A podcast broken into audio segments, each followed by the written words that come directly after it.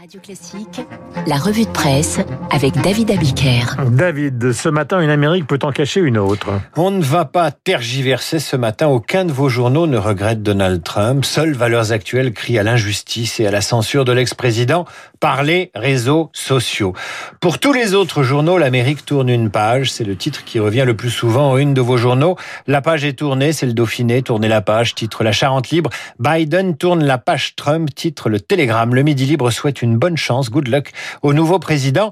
Quant au Figaro, le rêve d'unité de Joe Biden est à la une. Mais derrière l'apparente paix retrouvée, paix civile retrouvée, pour Nouriel Roubini, l'Amérique laissée par Trump à Biden est devenue l'épicentre de l'instabilité mondiale.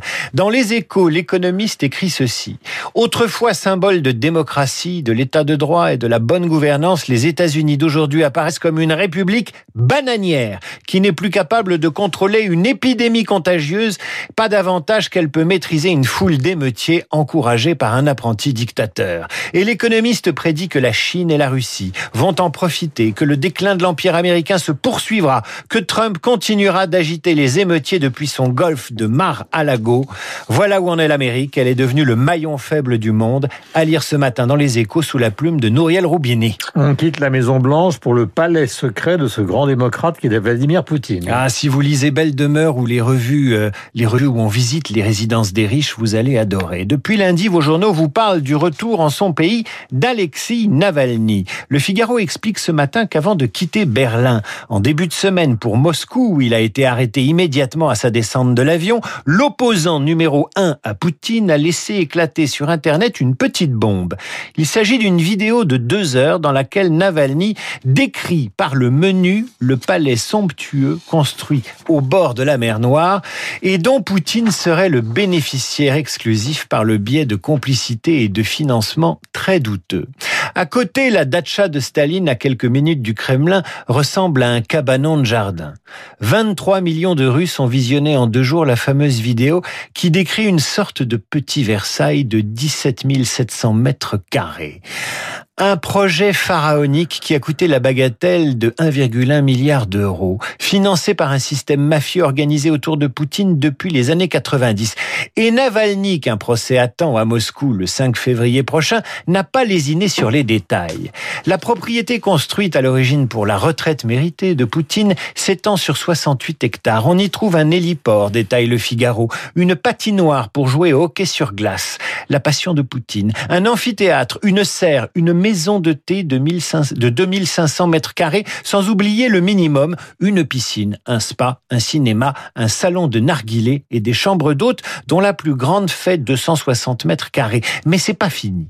Pour descendre à la plage du palais, un tunnel spécial a été construit à l'intérieur de la montagne, au milieu duquel se trouve une cave à vin et une salle de dégustation. Et puis enfin, vous arrivez à la plage, poursuit Navalny dans cette vidéo. Celle-ci est protégée des pêcheurs et des curieux et des plaisanciers sur 2 km et elle bénéficie, tenez-vous bien, d'une zone d'exclusion aérienne pour éviter tout survol. On y trouve un casino, une aquadiscothèque et même un bar à pole dance. Navalny s'est non seulement procuré les plans, mais également les détails concernant l'ameublement. 47 canapés à 45 000 euros la pièce et des supports de papier toilette à 900 euros l'unité et 700 euros la balayette. Ça fait cher du balai de chiottes. Navalny détaille enfin dans sa vidéo comment tout a été fait pour que Poutine n'apparaisse jamais directement comme le propriétaire des lieux, mais par des sociétés ou des intérêts publics ou privés qui font écran.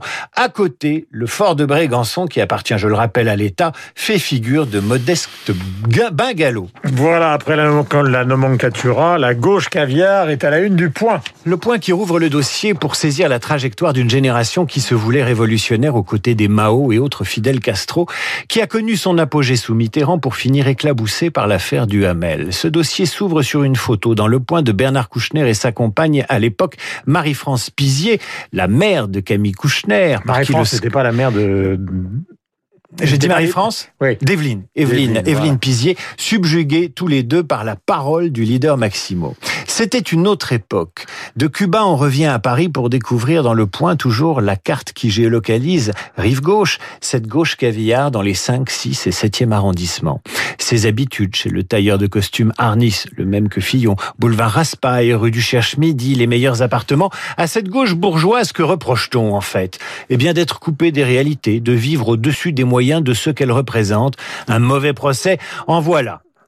On lui reproche aussi d'être une gauche morale pas toujours regardante sur ses complaisances et ses compromissions. La gauche caviar française a pourtant ses cousines européennes. En Angleterre, c'est la Champagne socialiste. Et en Allemagne, on parle de la Toscana Faction, la gauche allemande qui prend ses vacances en Toscane, comme si la droite française n'y allait jamais en Toscane. Je préfère la gauche caviar à la gauche concon, se défend crânement l'ancien ministre de la Justice, Georges Kiegemann. La page d'après, Alain Finkielkraut revient sur ses propos qui lui ont valu d'être viré de LCI pour paroles non conformes au sujet de l'affaire du Hamel. Le philosophe a ces mots. Nous ne vivons plus sous le règne de la télévision, mais sous celui d'Internet qui la surplombe. Le dessinateur Xavier Gors, qui a annoncé hier qu'il quittait le point, après qu'il quittait le monde après un dessin jugé ni drôle ni respectueux des victimes d'inceste par la nouvelle direction du monde, ne dit pas autre chose. Quant à Natacha Polony dans Marianne, elle prend sa défense, assénant que ne plus rire de tout, c'est probablement ne plus rire de rien. Ceci dit, que la défense de la libre expression n'empêche personne de lire Libération ce jour. Le journal publie les témoignages bouleversants de ces enfants abusés par un parent. Ils ont grandi et disent les dégâts inimaginables causés par les crimes sexuels sur lesquels le Sénat se penche aujourd'hui. Eh bien, on doit pouvoir s'informer et compatir avec Libération et sourire malgré tout avec Xavier Gors ou penser différemment avec Finkielkraut. Quand on aime la presse, rien n'est incompatible. Et puis on a appris quelque chose ce matin concernant Google, qui concerne justement la presse que vous traitez tous les jours. Les droits voisins.